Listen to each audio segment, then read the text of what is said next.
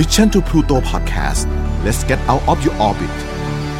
พบกับเรื่องราวที่คุณอาจจะหาไม่เจอแต่เราเจอใน Final File Podcast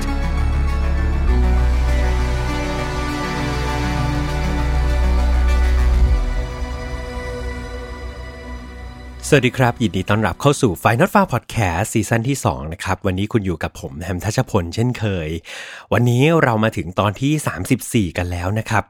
ใครที่มาเจอกันตอนแรกเนาะเรามีอีกสามสิบสามตอนแสนสนุกเลยครับอย่าลืมรีบกลับไปฟังกันด้วยนะครับเรียกว่าตอนที่ผ่านมาเนี่ยมันจะมีทั้งเรื่องราวที่มันแปลกๆเนาะคุณจะแปลกใจถึงขนาดที่ว่าเฮ้ยมันมีเรื่องแบบนี้บนโลกของเราด้วยเหรอนะแล้วก็จะมีพวกคดีต่างๆด้วยนะครับสำหรับใครที่เป็นแฟนคดีปริศนาหรือแม้แต่คดีแบบเรียกว่าโหดเลือดสาดอย่างตอนเอพิโซดที่ผ่านมาเอพิโซดสามสิบสามเนี่ยต้องเรียกว่าฆาตกรนี่เป็นคนที่มีจิตใจโหดเหี้ยมจนผมไม่อยากจะเรียกเขาว่าเป็นมนุษย์กันเลยทีเดียวนะครับดังนั้นไม่ว่าคุณจะชอบเรื่องแปลกชอบเรื่องปริศนาชอบเรื่องโหดอะไรรับรองว่าเรามีครบรถนะครับใน File Not Found ยังไงฝากกดไลค์กดแชร์นะครับแล้วก็ฝากฟังเป็นกำลังใจก่อนอื่นเลยผมต้องขอ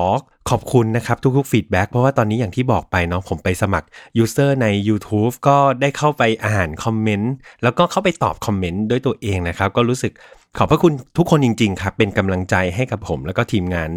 ของ Mission to Pluto มากๆนะครับไม่ว่าชอบหรือไม่ชอบยังไงฟีดแบ็กกันได้นะครับอยากให้พูดคุยกันอยากให้เรารู้สึกแบบเฮ้ยเราอยู่กันใกล้ขึ้นนะครับไม่ใช่ว่าฟังแล้วก็หายกันไปเนาะอยากให้มีปฏิสัมพันธ์ต่อกันนะครับยังไงฝากไว้ด้วยนะครับแต่แม้เรื่องราวของ File Not Found ของเราเนี่ยในบางตอนจะรุนแรงนะครับแต่ต้องบอกก่อนว่าผมไม่สนับสนุนความรุนแรงทุกประเภทนะครับทุกเรื่องที่นำมาเล่าเนี่ยย้ำทุกตอนเลยว่าอยากเป็นเพียงแนวทางในการป้องกันตนเองในปัจจุบันนะครับเพราะว่าเราเนี่ยอยากจะถอดบทเรียนจากอนาคตที่มันเลวร้ายที่มันไม่สวยงามเนี่ยเราเรียนรู้มันไว้เนาะแล้วก็นำมาเป็นเกราะป้องกันตัวเราเองรวมถึงนำไปบอกเพื่อนๆนำไปบอกคนที่เรารักได้เนาะว่าเฮ้ยมันมีเรื่องราวแบบนี้นะเธอควรจะระวังหน่อยคุณควรจะระวังหน่อยนะครับอยากให้มันเป็นประโยชน์กับทุกคนจริงๆสำหรับวันนี้ครับก็ตอนที่แล้วมันเลือดสาดไปแล้วตอนนี้เราสลับกันบ้างนะครับอาจจะเป็นเรื่องราวที่ไม่ได้โหดร้ายมากแต่ว่าจะเป็นเรื่องเกี่ยวกับคนดังคนหนึ่งครับคือบนโลกเนี้ยมันจะมีคำจำกัดความของคำว่าดังเนี่ยแตกต่างกันออกไปแต่ผมว่าสิ่งที่จะเรียกได้ว่าดังมากๆเนี่ยมันต้องเป็นระดับที่เป็นไอคอนหรือเป็นไอคอนิกของเรื่องนั้นๆผมยกตัวอย่างเนาะเช่นวงการมวยอย่างเงี้ยคนที่เป็นไอคอนของวงการมวยเนี่ยเพื่อนๆนึกถึงใครครับถ้าเป็นผมเนี่ยผมจะนึกถึงมูฮัมหมัดอาลีพอพูดถึงมูฮัมหมัดอาลีปุ๊บเราจะนึกถึงกีฬาชกมวยทันทีหรือบาสเกตบอลอย่างเงี้ยเราก็จะนึกถึงไมเคิลจอร์แดนถูกไหมครับถ้าเป็นวงการของ ไอ ที เทคโนโลยีอินโนเวชั่นอะไรต่างๆเนี่ยก็จะนึกถึงใครครับคนที่ทันสมัยทันสมัยแบบอีลอนมัสก์อย่างเงี้ยหรือว่าสตีฟจ็อบส์ใช่ไหมครับคือคนเหล่านี้ครับเรียกว่าดังในระดับที่เป็นไอคอนของเรื่องนั้นๆได้เลยนะครับแต่ผมว่ามันยากมากเลยเนาะใครที่จะก้าวไปสู่ระดับนั้นเนี่ยผมว่ามันมีเพียงแค่หยิบมือเท่านั้นเองส่วนคนดังวันนี้เรียกว่าเป็นไอคอนหรือว่าเป็นคนดังที่สุดแล้วเนี่ยในวงการศิลปะการต่อสู้แบบกังฟูเพื่อนๆนึกถึงใครครับผมว่าถ้าผมเอ่ยชื่อนี้ขึ้นมาทุกคนก็ต้องอ๋อแล้วครับคนนั้นก็คือ Bruce Lee นั่นเองผมเชื่อว่าหลายๆคนเกิดไม่ทัน Bruce Lee ครับผมเป็นหนึ่งในคนนั้นที่เกิดไม่ทัน Bruce Lee เหมือนกัน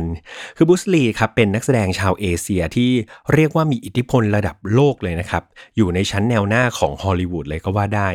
ด้วยความสามารถของเขาครับทั้งด้านศิลปะการป้องกันตัวการต่อสู้รวมไปถึงการแสดงเนี่ยทำให้เขาเป็นไอคอนในด้านนี้ได้แบบผมเรียกว่าไม่มีใครเปรียบเทียบได้เลยละกัน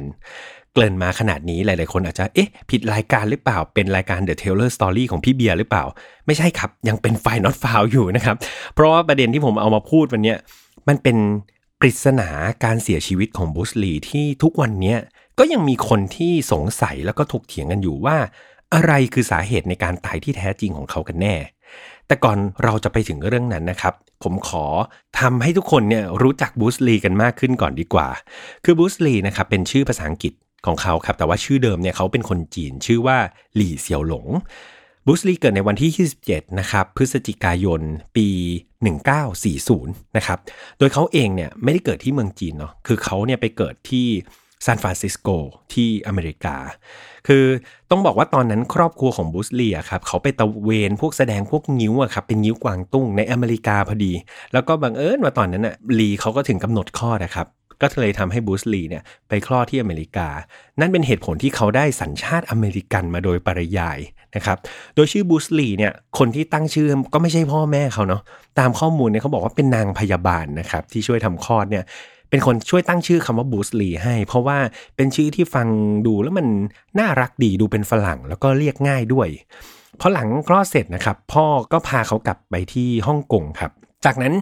เรียกว่าดวงคนดังเนี่ยก็เริ่มจับเข้ามาหาตัวบูสลีทันทีเขาเริ่มได้แสดงภาพยนตร์ตั้งแต่เด็กเลยครับคือให้ถ่ายนะให้เพื่อนๆถ่ายว่าบูสลีเนี่ยได้แสดงหนังภาพยนตร์ครั้งแรกเนี่ยตอนอายุเท่าไหร่คือผมว่าเนี่ยถ้าไม่ใช่แฟนพันธุ์แท้จริงๆนะครับทายถูกยากมากคำตอบที่ผมไปหาข้อมูลมาเขาบอกว่าบูสลีเนี่ยได้เป็นดาราตั้งแต่อายุหนึ่งขวบเท่านั้นเองครับโอ้เรียกว่ายังเป็นทารกอยู่เลยเป็นดาราทารกนะครับตอนหกขวบเนี่ยก็ยังได้แสดงหนังนะครับชื่อว่า The Beginning of the Boy นะครับหลังจากนั้นก็มีผลงานการแสดงเรื่อยๆมานะครับพอเข้าสู่ช่วงวัยรุ่นครับบูสลีก็เริ่มทำตัวเกเรพอสมควรนะครับมีการยกพวกไปตีกับชาวบ้านจนวันหนึ่งเนี่ยลีเขาถูกอัดมาจนแบบเละเทะเลยเขาก็รู้สึกว่าไม่ได้ละเขารู้สึกเขาอยากแข็งแกร่งขึ้นเขาก็เลยไปฝากเป็นศิษย์ของสำนักมวยแห่งหนึ่งครับแล้วเขาก็รู้สึกชื่นชอบแล้วก็หลงใหลการต่อสู้เอามากๆเลยเรียกว่าไม่ไปโรงเรียนละมาหันเอาจริงเอาจังกับมวยกังฟูนี่แทนนะครับเขาไปขอเรียนกังฟูกับอาจารย์จีนที่แบบเรียกว่าเป็นคนที่มีชื่อเสียงหลายๆคนเลยนะครับจนบูสลีเนี่ยก็เริ่มมีชื่อเสียงแล้วก็มีหลายๆคนขนานนามให้เขาว่าเขาเป็นหนุ่มยอดกังฟูคือนอกจากกังฟูเนี่ยบูสลียังไปเรียนตระกูลคาราเต้เพิ่มเติมกับอาจารย์ญี่ปุ่นด้วยนะครับในกลางศตวรรษที่หกสิบและด้วยความมั่นใจในฝีมือตัวเองบวกกับความใจกล้าบ้าบิ่นทำให้หลังจากเรียนไปได้แค่สี่ปีครับบูสลีดันไปมีเรื่องกับแก๊งนักเลงใหญ่ของฮ่องกงจนเขาเนี่ยต้องถูกพ่อแม่ส่งขึ้นเรือนะครับหนีไปอยู่อเมริกาในวัยเพียงแค่สิบเก้าปีเท่านั้นเองเพราะดันไปเหมือนมีเรื่องกับขาใหญ่นะครับนั่นก็อยู่ฮ่องกงไม่ได้ละไปที่นั่นครับบูสลีก็ไม่ได้มีเงินติดตัวอะไรมากมายนั่นทำให้เขาต้องเริ่มหางานทำโดยงานแรกที่เขาไปเป็นงานเหมือนเป็นพนักงานอยู่ในร้านอาหารของญาติที่ซานฟรานซิสโกอยู่พักหนึ่งครับเสร็จแล้วบูสลีก็ตัดสินใจย้ายไปอยู่ที่ซีแอตเทิลแทนแล้วก็เปลี่ยนอาชีพเพื่อนๆลองทายไหมครับว่าเขาไปทำอาชีพอะไรคิดว่าเป็นอะไรครับเป็นนักต่อสู้เป็นครูกังฟูหรือเปล่าไม่ใช่ครับเขาไปเป็นครูสอนเต้นรำช้าๆๆครับแปลกใช่ไหมครับต้องบอกว่าเรื่องของการเต้นเนี่ยก็ถือว่าบูสลีก็เป็นตัวท็อปเหมือนกันนะครับเขาเคยได้แชมป์ระดับประเทศเลยนะครับกับการเต้นช้าๆๆที่ฮ่องกงอืมดังนั้นเขาก็เลยเอาอาชีพเนี่ยครับการสอนเต้นช้าๆๆมาเลี้ยงดูตัวเองก่อนในช่วงนั้นจากนั้นบูสลีก็เริ่มเปิดสอนศิลปะการป้องกันตัวตามมาครับเขาก็เรียกว่ามีการไปเรียนปรัชญาวิชาปรัชญาที่มหาลัยในวอชิงตันด้วยพอเรียนจบก็ย้ายไปแคลิฟอร์เนียอีกแล้วก็ตั้งสถาบันศิลปะป้องกันตัวสอนพวกมวยจีนให้กับทุกคนโดยสถาบันของบูสลีเนี่ยเขาไม่จำกัดเชื้อชาติเลยครับจะไทยจีนฝรั่งอินเดียเรียนได้หมดเลยนะครับนั่นเองทำให้ฝรั่งนะครับที่ต่างประเทศเนี่ยก็เริ่มรู้จักศิลปะการต่อสู้แบบจีนมากขึ้นและแล้วครับดวงดาราก็มาถึงบูสลีอีกครั้งเมื่อมีผู้กำกับคนหนึ่งเห็นฝีมือของบูสลีเข้าก็เลยชวนไปเล่นหนังครับซึ่งเป็นหนังลักษณะเป็นซีรีส์ชื่อ The Green Hornet หรือมีภาษาไทยด้วยนะครับเพราะว่าซีรีส์เรื่องนี้เคยเข้ามาฉายในเมืองไทยทั้งหมดสามสิบตอนชื่อภาษาไทยคือเพชรฆาตหน้ากากแตนนะครับเคยได้ยินไหมเพชรฆาตหน้ากากแตนนะฮะผมยอมรับว่าเกิดไม่ทันจริงๆเอาเป็นว่าซีรีส์เรื่องนี้ก็ไม่ได้โด่งดังอะไรมากนะครับแต่ว่ามันก็จะทำให้บูสลีเนี่ยเริ่มมีชื่อเสียงโดดเด่นขึ้นนะครับเพราะว่าลีลาการแสดงของเขาเนี่ยต้องบอกว่าคล่องแคล่วว่องไวเอามากๆบทบาทของบูสลีในเรื่องเพชรฆาตหน้ากากแตนเนี่ยเขาไม่ได้เป็นพระเอกครับเขาเป็นเพื่อนพระเอกที่แบบเป็นคนแบบเพื่อนพระเอกที่แบบต่อสู้เก่งๆนะครับแต่ว่ามันดันเท่แล้วก็โดดเด่นยิ่งกว่าพระเอกซะอีกพอทำอย่างนั้นนะครับคนก็เลยพูดถึงบูสลีมากขึ้นเขาก็เริ่มได้รับการติดต่อไปเล่นหนังอีกหลายเรื่องเลยครับแต่ก็ดูว่าก็ไม่ได้ดังเปี้ยงป้างอะไรนั่นทำให้สิ่งที่เขาโฟกัสตอนนั้นไม่ใช่การเล่นหนังครับแต่ว่าเป็นการสอนกังฟูมากกว่าในปีหนึ่งเก้าหกสี่ครับตอนนั้นบูสลีมีอายุได้แค่เพียงแค่ยี่สิบสี่ปีเท่านั้นครับเขาก็ได้เปิดสตูดิโอสอนกังฟูแบบไม่จำกัดสีผิวเป็นครั้งแรกของโลกเลยนะครับที่ไชน่าทาวน์ในลอสแองเจลิสคือผมต้องบอกว่าในยุคนั้นเนี่ยเรื่องของสีผิวก็ยังเป็นประเด็นในอเมริกาพอสมควรเลยถึงมันจะไม่ได้รุนแรงมากๆเหมือนสมัยก่อนนู้นนะครับแต่ว่าถ้าเทียบกับสมัยเนี้ย เรื่องสีผิวเนี่ยก็ยังเรียกว่ายังไม่ได้มีการยอมรับเท่าปัจจุบันสุดท้ายในปีหนึ่งเก้าเจ็ดหนึ่งเนี่ยบูสลีวัยสามสิบเอ็ดปีเขาก็ตัดสินใจกลับฮ่องกงครับแต่ว่าชีวิตเขาอะครับก็ได้พลิกผันเมื่อเขาไปเจอผู้ผลิตหนังในฮ่องกงคนหนึ่งชื่อว่าเรมอนเชานะครับคือคุณเลมอนเนี่ยได้ชวนบูสลีมาเล่นหนังเรื่องแรกที่เรียกว่าเล่นเรื่องนี้แล้วเขาดังกระฉ่อนโลกเลยก็คือเรื่อง The Big Boss หรือว่าแปลเป็นไทยก็คือเรื่องไอ้หนุ่มซินตึงนั่นเองผมว่าหลายๆคนเริ่มจะคุ้นๆแล้วคำว่าไอ้หนุ่มซินตึงหลังจากนั้นเขามีผลงานเด็ดๆตามมาอีกเพียบครับเช่น Fist of Fury นะครับหรือว่าแปลเป็นไทยคือไอ้หนุ่มซินตึงล้างแขนหรือว่า The Way of Dragon นะครับไอ้หนุ่มซินตึงอะไรต่างๆนานาคือสังเกตว่าหนังของบูสลีก็พอเป็นภาษาไทยเขาก็จะเป็นไอ้หนุ่มซิงตึงเนี่ยครับตลอดเวลาคือการแสดงของบูสลีเรียกว่า เอ่อ เขาวาดลีลาศิลปะการต่อสู้การออกหมัดทั้งเตะต่อยอะไรเนี่ยไม่เคยมีใครทำได้มาก่อนนั่นทำให้เขาเนี่ยได้ประกาศศักดาเป็นคนเอเชียที่มีบทบาทพลิกประวัติศาสตร์คือสามารถเตะฝรั่งตัวใหญ่ๆคว่ำได้เลยนะครับในหนังคือปกติต้องบอกว่าดาราเอเชียของเราในสมัยก่อนเนี่ยมักจะเป็นพวกตัวประกอบเป็นอาเจกเป็นเหมือนตัวตลกเป็นลูกกระจอกอะไรพวกนี้ครับแต่บทบาทของบูสลีเนี่ยทำให้เขาเนี่ยกลายเป็นเหมือนฮีโร่ของคนทั่วฮ่องกงแล้วก็คนเอเชียตะวันออกเฉียงใต้เลยคือหนังของเขาครับทำรายได้มหาศาลแล้วก็มีการเรียกว่าเป็นการเปิดศักราชใหม่ของหนังตระกูลกังฟูกันเลยทีเดียวชื่อเสียงของบูสลีเนี่ยโด่งดังมากครับในฮอลลีวูดตอนนั้นจนได้รับทุนจากอเมริกามาทำหนังแล้วก็ประสบความสำเร็จในแง่รายได้อย่างมหาศาลเลยในยุคนั้นเรียกว่าเป็นกระแสคลั่งไคล้ไอ้หนุ่มซินตึงไปทั่วโลกเลยนะครับจนนิตยสาร Empire อังกฤษเนี่ยจัดให้เขาเป็นหนึ่งในร้อยดารานำตลอดกาลแต่แล้วครับก็มีเรื่องที่ช็อกโลกเอามากๆครับคือบูสลีเนี่ยตอนนั้นต้องบอกว่ากำลังดังเปี้ยงป้างเลยอยู่ๆเขาได้เสียชีวิตลงอย่างปริศนาครับเมื่อวันที่ยี่สิบกรกฎาคมปีหนึ่งเก้าเจ็ดสามตอนนั้นบูสลีมีอายุเพียงสามสิบสองปีเท่านั้นครับอายุน้อยมากๆเลยโดยเขาถูกพบที่บ้านพักของดาราสาวคนหนึ่งที่ชื่อว่าเบ็ตตี้ติงเพยนะครับในเกาลูนประเทศฮ่องกงหลังจากนั้นก็ถูกนำตัวส่งโรงพยาบาลแล้วก็เสียชีวิตในเวลาต่อมามีการพูดถึงสาเหตุการเสียชีวิตของเขาในหลายๆทิศทางครับแต่ก็ยังดูเป็นปริศนาอย่างมากเลยนะครับในตอนนั้นทุกคนก็เรียกว่างงกันหมดเลยว่าเอ๊ะทำไมหนอบูสลีในวัยสามสิบสองปีที่ดูเป็นคนที่แข็งแรงมากๆเลยนะครับเขาแบบเล่นกันฟูเตะต่อยพวกนี้ใช่ไหมแต่ว่าเขาเสียชีวิตลงครับดังนั้นมันมีทั้งเรื่องของข่าวที่ออกอย่างเป็นทางการรวมถึงทฤษฎีสมคบคิดต่างๆนะครับเกี่ยวกับการตายของบูสลีผมเริ่มที่ข่าวที่เป็นทางการก่อนดีกว่าคือหลังจากบูสลีเสียชีวิตไปเนี่ยมันก็มีการสืบสวนแล้วก็ชันสูตรจากศพใช่ไหมครับทางศาลแล้วก็แพทย์เนี่ยก็ออกมาแถลงการอย่างเป็นทางการว่าสาเหตุการเสียชีวิตของเขาเนี่ยเกิดจากสมองบวมเนื่องจากแพ้ยาแก้ปวดครับเขาก็เลยบอกอธิบายย้อนกลับไปว่าในวันเกิดเหตุนะครับคือบูสลีเนี่ยเขามีนัดดินเนอร์กับเบ็ตตี้ทิงเพยกับผู้หญิงที่เป็นเจ้าของห้องที่ไปพบศพบูสลีเนี่ยโดยทั้งคู่เนี่ยเขาเอ่อบอกว่าเป็นแค่เพื่อนสนิทกันคือคือผมต้องอธิบายว่าบูสลีณตอนนั้นเขามีครอบครัวอยู่แล้วนะครับส่วนคุณเบ็ตตี้เนี่ยที่เป็นบอกว่าเป็นเพื่อนสนิทเนี่ยเขาก็ให้สัมภาษณ์เล่าให้ฟังว่าคือระหว่างที่บูสลีเนี่ยเขามีนัดดินเนอร์กันใช่ไหมครับนัดกินข้าวเนี่ยเขาก็ไปหาเธอที่ห้องก่อนนะครับเพื่อที่จะรอถึงเวลาแบบนัดร้านอาหารแล้วค่อยไปด้วยกันบูสลีก็บ่นว่าเฮ้ยวันนั้นเขาปวดหัวมากๆเลยครับคุณเบ็ตตี้เขาก็เลยไปหยิบยาแอสไพรินชนิดแรงที่เธอใช้เป็นประจำนะครับก็อ่ะเอาให้บูสลีกินหลังจากนั้นบูสลีเขาก็หลับไปครับเธอก็ไม่ได้คิดอะไรก็คงคิดว่าเอออาจจะเหนื่อยอาจจะอ่อนเพลียแล้วก็ปวดหัวก็คงจะกินยาแล้วก็นอนแป๊บหนึ่งแต่แล้วก็ถึงเวลาที่นัดร้านอาหารไว้ละเบ็ตตี้ครับเขาก็เลยเดินไปปลุกแต่ปรากฏว่าปลุกยังไงบูสลีก็ไม่ขยับตัวไม่ยอมตื่นเลยครับเบ็ตตี้ก็ใจไม่ดีแล้วนะครับตอนนั้นเธอก็เลยตกใจมากๆก็เลยเรียกรถพยาบาลนะครับของโรงพยาบาลควีนอลิซาเบธนะครับให้มารับตัวไปสุดท้ายครับเธอได้ข่าวว่าบูสลีได้เสียชีวิตแล้วระหว่างที่เดินทางไปโรงพยาบาลนั่นเอง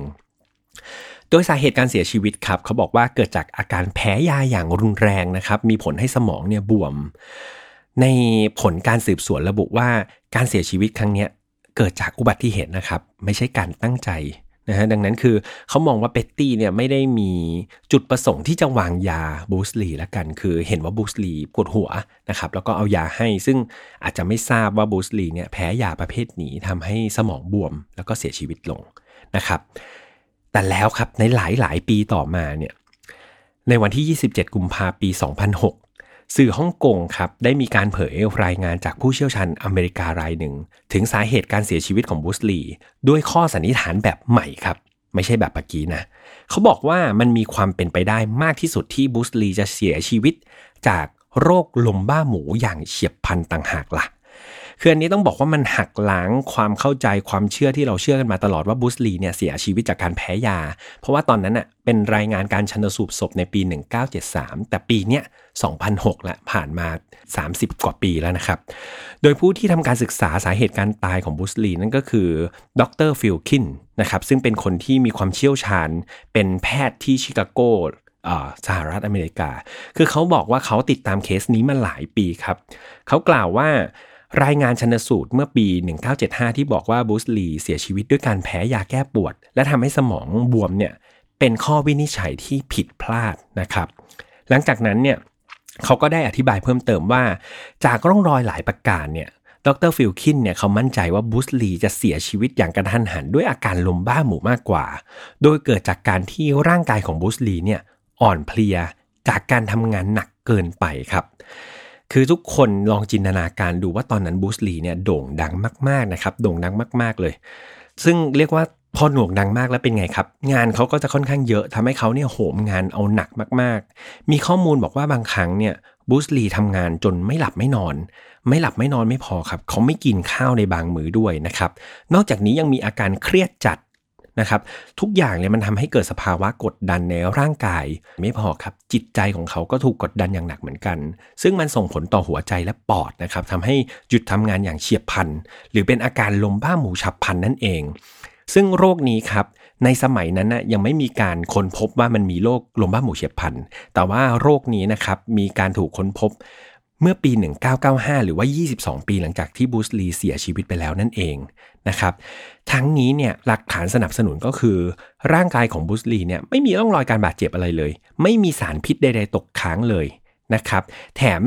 สารประกอบในยาแก้ปวดที่เขาอ้างว่าบูสลีแพ้เนี่ยพอไปตรวจจริงๆนะครับปริมาณมันน้อยมากๆเลยซึ่งไม่น่าจะทำให้อันตรายถึงแก่ชีวิตได้และนี่คือข้อสรุปอย่างเป็นทางการนะครับที่สื่อออกมาให้ทุกคนรับทราบกันว่าเดิมเข้าใจว่าแพ้ยาสมองบวมใช่ไหมครับหลังจากนั้นก็มีการรายงานว่าเฮ้ยจริงๆแล้วบูสลีน่าจะเสียชีวิตจากอาการลมบ้าหมูเฉียบพลันมากกว่าก็นั่นแหละครับบูสลีเขาเป็นคนที่ดังเอามากๆเลยดังนั้นการเสียชีวิตของเขาก็ดูคลุมเครือมันมีทั้งคนที่เชื่อและคนที่ไม่เชื่อถูกไหมครับอันนี้มันก็จะมีทฤษฎีต่างๆบ้างละครับที่คนคิดกันไปเองผมผมต้องใช้คำว่าเป็นทฤษฎีสมคบคิดละกันที่คนคิดว่าเฮ้ยไอ้ที่แพทย์แถลงเนี่ยไม่จริงหรอกความจริงมันน่าจะเป็นอย่างอื่นมากกว่า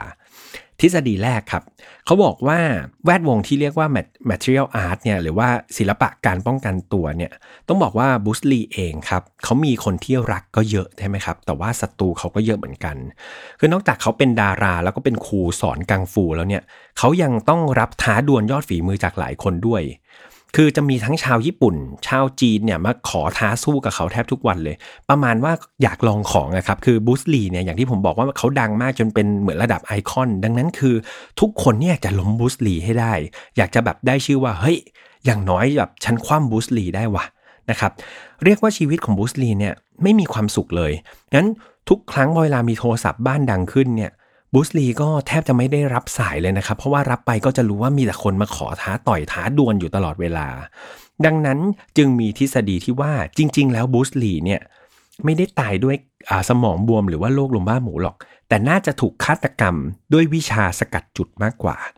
คือคนที่ลงมือฆ่านะครับเขาบอกว่ามันเป็นไปได้ที่จะมีจอมยุทธชาวจีนรวมไปถึงพวกนินจาจากญี่ปุ่นเนี่ยครับที่รู้วิชานี้เขาบอกว่าในวันนั้นเนี่ย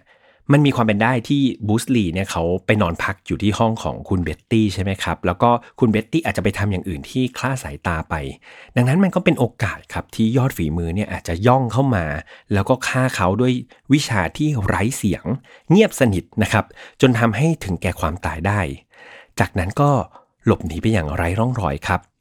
หลักฐานที่จะมาสนับสนุนทฤษฎีนี้ก็คือในช่วงแรกครับต้องบอกว่าสาเหตุการตายนั้นมันคลุมเครือเอามากๆเลยจำได้ใช่ไหมครับที่มีการแถลงบอกว่าบรูซลีแพ้ยาเนี่ยแต่สุดท้ายในร่างกายเขากับพบสารตกค้างที่มันน้อยมากๆเลยครับมันไม่มีอะไรมากพอทำให้เขาเสียชีวิตได้ดังนั้นคนที่เชื่อทฤษฎีการลอบสังหารเนี่ยเขาก็เลยมั่นใจเลยว่าบรูซลีน่าจะเสียชีวิตจากคนเข้ามารอบฆ่าด้วยวิชาสกัดจุดมากกว่านะครับเพราะว่าวิชาสกัดจุดเนี่ยทางแพทย์จะไม่สามารถตรวจหาสาเหตุการตายที่แท้จริงได้เลยครับและนี่ก็คืออีกเหตุผลหนึ่งครับที่ไปสนับสนุนทฤษฎีนี้คือเขาบอกว่าบรูซลีจำได้ไหมครับเขาเคยเปิดสอนวิชากังฟูให้กับฝรั่งได้เรียนมันเหมือนการเอาศิลปะประจำชาติอะครับออกไปขายนั่นเองซึ่งต้องบอกว่าจีนเนี่ยเขาหวงแหนศิลปะ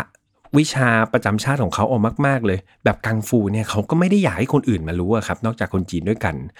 ดังนั้นบรูซลีเนี่ยถือเป็นภัยคุกคามกับวัฒนธรรมจีนก็ไม่แปลกครับที่เขาอาจจะโดนทางการจีนเนี่ยส่งคนมาเก็บก็เป็นได้นะครับอันนี้เป็นหนึ่งในทฤษฎีสมคบคิดที่มีคนพูดถึงนะครับอีกทฤษฎีหนึ่งครับเป็นทฤษฎีที่บอกบรูซลีโดนสั่งเก็บเหมือนกันแต่คราวนี้ไม่ใช่จากฝั่งจีนฝั่งญี่ปุ่นหรือฝั่งเอเชียแต่เรียกว่าแบบข้ามฟากไปฝั่งอเมริกาเลยครับคือคนที่เชื่อทฤษฎีนี้เขาอ้างว่าเดิมทีเนี่ยภาพลักษณ์ของฝรั่งเขาจะดูถูกคนเอเชียเสมอครับแต่บรูซลีเนี่ยมันทำให้ภาพลักษณ์เหล่านั้นเสียไปเพราะว่าอะไรครับเพราะการแสดงของเขาเนี่ยมันเหมือนเอาคนเอเชียไปเตะฝรั่งนะครับเตะฝรั่งคว่ำเลยทำให้มันเหมือนเป็นการจี้ใจดำอ่ะจี้ใจดำฝรั่งหลายๆคนคือต้องบอกว่าส่วนตัวนะครับคือฝรั่งเขาจะมีความรู้สึกแบบเรื่องสีผิวที่ตอนนี้มันเป็นประเด็นร้อนแรงอยู่ในสังคมใช่ไหมผิวขาวผิวดำงั้นเขาก็จะมีการดูถูกคนเอเชียอยู่ในระดับหนึ่งแหละครับงั้นการที่คนเอเชียที่เขามองว่าอาจจะต่ำกว่าเขาเนี่ยไปเตะเนี่ยก็จะมีฝรั่งบางกลุ่มเท่านั้นนะครับแค่แค่บางส่วนเท่านั้นรู้สึกแบบเฮ้ยไม่พอใจนะครับนอกจากนี้ครับนอกจากเรื่องของคนเอเชียไปเตะฝรั่งเนี่ยเขาบอกว่ามันก็มีความเป็นไปได้อีกคือจำได้ไหมครับบรูซลีเคยเปิดสตูดิโอสอนกังฟูแบบไม่จำกัดสีผิวไอ้เรื่องสีผิวนี่แหละครับทำให้ฝรั่งบางกลุ่มอีกนะครับผมย้ำว่าบางกลุ่มที่หัวรุนแรงเนี่ยเขายิ่งเกลียดบรูซลีแบบยิ่งไม่ชอบขี้หน้าบรูซลีเอามากๆเลยดังนั้นนะครับคนที่เชื่อในทฤษฎีนี้เขาก็เชื่อว่าทางอเมริกาเนี่ยน่าจะส่งสายลับมาเก็บบรูซลีด้วยวิธีการที่ไฮเทคมากๆจนคนสมัยนั้นนะครับไม่สามารถพิสูจน์ได้นะครับเพราะว่าอย่างที่บอกว่าช่วงแรกเนี่ยสาเหตุการตายบรูซลีมันคลุมเครือมากๆดังนั้นเขาอาจจะใช้ไฮเทคเทคโนโลยีในการเก็บบรูซลีนั่นเองยังไม่จบครับยังมีอีกทฤษฎีนึงที่คนพูดถึงเอามากๆเลยก็คือเขาบอกว่าบรูซลีเนี่ยดันไปมีความสัมพันธ์พิเศษกับเบ็ตตี้เบ็ตตี้ผู้หญิงที่เป็นเจ้าของห้องที่พบศพบรูซลีนะครับเขาบอกว่าคุณเบ็ตตี้เนี่ยเป็นภรรยาเก่าของคุณชางเฮียงซึ่งคุณชางเฮียงเนี่ยเป็นคนระดับมาเฟียของฮ่องกงเลยมีการกล่าวกันว่านะครับว่าชางเฮียงเนี่ยถือว่าเป็นขาใหญ่ประจำเกาะฮ่องกงคนในวงการจะรู้ว่าคุณชางเฮียงเนี่ยเป็นใครใครขัดใจคุณชางเฮียงเนี่ยเรียกว่าไม่ได้ตายดีครับพูดง่ายๆเป็นคนที่อยู่เบื้องหลังคดีปริศนามากมายและนี่เองครับอาจจะเป็นสาเหตุที่บรูซลีอาจจะถูกจัดฉากฆ่านะครับอันนี้ก็จะเป็นอีกหนึ่งทฤษฎีที่คนพูดมาว่าอาจจะไปมีเรื่องกับคนขาใหญ่ในเกาะฮ่องกงนั่นเองอ่ะก็เป็นไงครับเรียกว่ามันยังมีทฤษฎีและสมมติฐานและข่าวลืออื่นๆอีกมากมายลามไปถึงองค์กรลับอย่างอิลูมิเนติด้วยนะครับอันนี้เขาก็บอกว่าอาจจะมีองค์กรลับเนี่ยอยู่เบื้องหลังอย่างไรก็ดีครับผมคงไม่ลงรายละเอียดเพิ่มเติมสำหรับกรณีอื่นๆแล้วนะครับเพราะว่าเนี่ยหาข้อมูลในอินเทอร์เน็ตทั้งไทยและเทศเนี่ยต้องบอกว่าทฤษฎีและสมมติฐานเนี่ยมันเยอะมากๆเลยครับบางอย่างมันก็ฟังดูแล้วผมคิดว่ามันมีน้ำหนักน้อยมากเกินไปที่จะนำมาเล่านะครับหรือว่าถ้านำมาเล่าทั้งหมดอาจจะยาวเป็นชั่วโมงดังนั้นใครนะครับอยากหาข้อมูลเพิ่มเติมก็ลองไปเสิร์ชดูได้นะครับมีทั้งในเว็บไซต์ไทยแล้วก็ต่างประเทศพวกเว็บบอร์ดอะไรอย่างนี้ก็เยอะพอสมควรเลยส่วนเพื่อนๆล่ะครับฟังมาถึงตรงนี้คิดว่าสาเหตุการเสียชีวิตของคุณบรูซลีเนี่ยทฤษฎีไหนหรือข่าวไหนที่น่าเชื่อถือที่สุดนะครับลองคอมเมนต์กันไว้เนาะเรามาแชร์ไอเดียกันได้ไม่มีถูกไม่มีผิดครับเราคิดต่างกันได้หรือใครอาจจะมีทฤษฎีที่มากกว่าที่ผมเล่าให้ฟังไปเนี่ยลองแชร์กันมาได้นะครับอย่างที่บอกไปครับข้อมูลที่ผมได้มาทั้งหมดเนี่ยมันมาจากอินเทอร์เน็ต นะครับทั้งไทยและก็ต่างประเทศหากมีข้อมูลอะไรที่ผิดพลาดไปผมต้องขออภัยณที่นี้ด้วยนะครับแล้วก็ขอย้ำว่าผมแล้วก็ทีมงานนะครับไม่มีเจตนาในการลบหลู่หรือล่วงเกินผู้ใดนะครับแต่ว่านำข้อมูลนี้มาเล่าฟังเพื่อเป็นประโยชน์แล้วก็เป็นข้อคบคิดกับคนรุ่นหลังนะครับก่อนจากกันครับมีประเด็นหนึ่งที่ผมอยากจะชวนคุยละกันมันก็จะเป็นเกี่ยวกับโรคลมบ้าหมูเฉียบพลันซึ่งเป็นสาเหตุการเสียชีวิตของBruce Leeที่มาจากข้อมูลที่เชื่อถือได้ละกันคือโรคนี้นะครับเอาจริงๆเนี่ยมันเป็นโรคที่เกิดกับเพศชายวัยหนุ่มนะครับไม่ใช่เกิดกับคนแก่โดยอายุเนี่ยเฉลี่ยผู้เสียชีวิตจากโรคนี้ครับอยู่ที่ ยี่สิบถึงสี่สิบ ปีเท่านั้นเองนะครับช่วงวัยผมเลยโดยสาเหตุหลักครับเขาบอกว่ามันเกิดจากการที่เราอดนอนซึ่งมันมีผลต่อสมองครับทำให้มีอาการทางประสาทหรือว่าระบบการหายใจเนี่ยอาจจะขัดข้องแล้วก็มีโอกาสมากขึ้นนะครับกับผู้ที่ดื่มแอลกอฮอล์แล้วก็ใช้ยาเป็นประจำนอกจากนี้ยังมีงานวิจัยครับจากโรงพยาบาลประสาทและสมองนะครับแห่งลอนดอนเนี่ยเขาเคยศึกษาวิจัยเกี่ยวกับผู้ป่วยโรคลมบ้าหมูเฉียบพลันเนี่ยเขาบอกว่ามันอาจจะมีอาการของจังหวะการเต้นผิดปกติของหัวใจเป็นสาเหตุควบคู่กันไปได้นะครับหรือที่เราเรียกกันว่าหัวใจวายนั่นเองอาการหัวใจวายก็อาจจะเป็นอาการที่แบบเหมือนเป็นโรคแทรกซ้อนกับโรคของ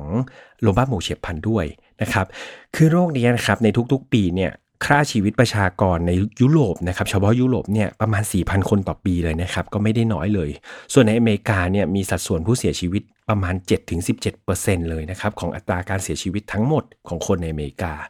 ก็เรียกว่าเป็นอัตราสัดส่วนที่ผมว่าก็เยอะพอสมควรแล้วก็เป็นโรคที่อันตรายนะครับอยากให้ทุกคนดูแลสุขภาพอย่าหักโหมจนเกินไปคือผมเชื่อว่าหลายๆคนในวัย ยี่สิบถึงสี่สิบ เนี่ยเป็นวัยสร้างตัวนะครับเป็นวัยที่ทุ่มเททั้งกายและใจให้กับการทำงานเป็นหลักเลยนะครับรวมถึงตัวผมเองด้วยแต่ว่ามาอ่านตอนนี้นะครับก็อยากเป็นข้อสติเตือนใจละกันว่าเฮ้ยเราทำงานหนักได้นะแต่เราก็ต้องแบ่งเวลาพักผ่อนให้เพียงพอไปออกกำลังกายไปกินอาหารที่ให้มันมีประโยชน์ด้วยนะครับ work life balance ครับดีที่สุดทุกๆอย่างมันต้องบาลานซ์กันเนาะมันถึงจะดีนะครับตอนนี้ครับไฟล์น็อตฟาของเรานะครับมาออกอากาศทุกวันอังคารทางช่อง Mission to Pluto เหมือนเดิมนะครับเรามีช่องทางมากมายครับใครสะดวก YouTube ก็ไป YouTube นะครับใครไม่สะดวกก็มีทั้ง Spotify SoundCloud Podbean Apple Podcast นะครับแล้วก็ที่ย้ำกันทุกครั้งครับเรามีบ้านหลังใหญ่น้อง Pluto ของเราครับแฟนเพจ Mission to Pluto นะครับเข้าไปอ่านกันได้ในนั้นมีรายการ Podcast จากโฮสต์เก่งๆมากมายเลยนะครับที่เดี๋ยวจะมีรายการแบบใหม่ๆเพิ่มเข้ามาเรื่อยๆนะครับรวมถึงจะมีเนื้อหาสาระเป็น